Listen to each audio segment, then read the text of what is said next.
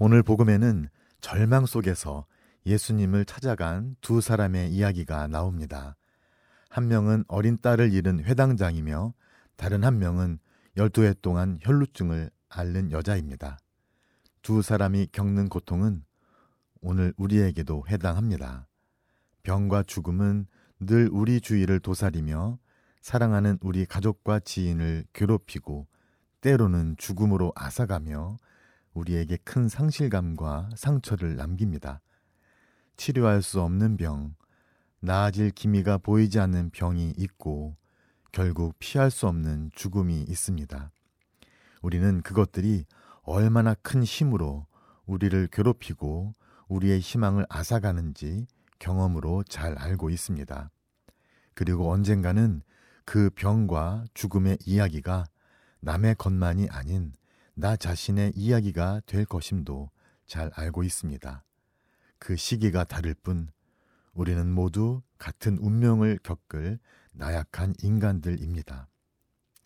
그런 우리의 삶만으로 예수님께서 들어오십니다. 바로 거기서 하느님 나라의 복음을 선포하십니다. 그분께서 선포하시는 하느님 나라 구원의 기쁜 소식은 우리가 겪는 병과 죽음과는 전혀 무관한 것도 혹은 순전히 우리의 내면과만 상관하는 이야기만도 아닙니다. 먼 훗날에나 들어갈 천상의 나라만도 아닙니다. 그것은 병과 죽음, 죄와 악이 도사리는 우리 삶 한가운데에서 가능한 구원의 현실입니다. 예수님께서는 하느님 나라가 우리 안에 실현될 수 있는 길을 제시하십니다. 바로 믿음입니다. 따라, 용기를 내어라. 내 믿음이 너를 구원하였다.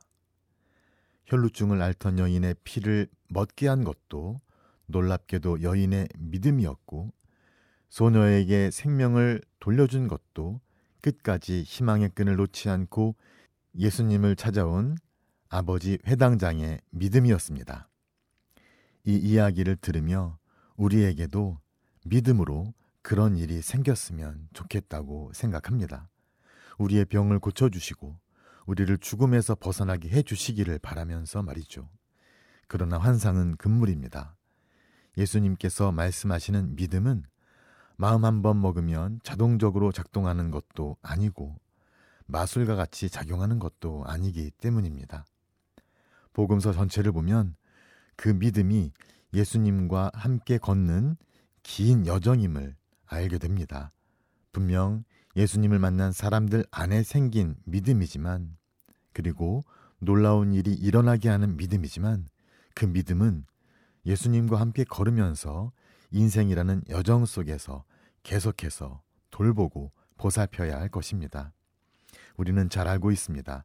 병과 죽음 그 자체보다 그것들이 야기하는 두려움과 절망이 우리를 더욱 괴롭힌다는 것을 말이죠.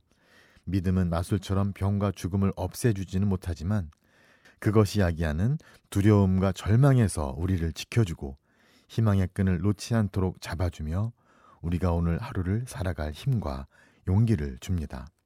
예수님과 함께라면 그분 안에서 믿음을 지켜낼 수 있다면 우리 믿음은 계속해서 자라날 것이며 병과 죽음의 속박에서 벗어나 두려움과 절망에서 벗어나 하느님 자녀로서 누리는 진정한 자유와 평화를 누릴 수 있을 것입니다.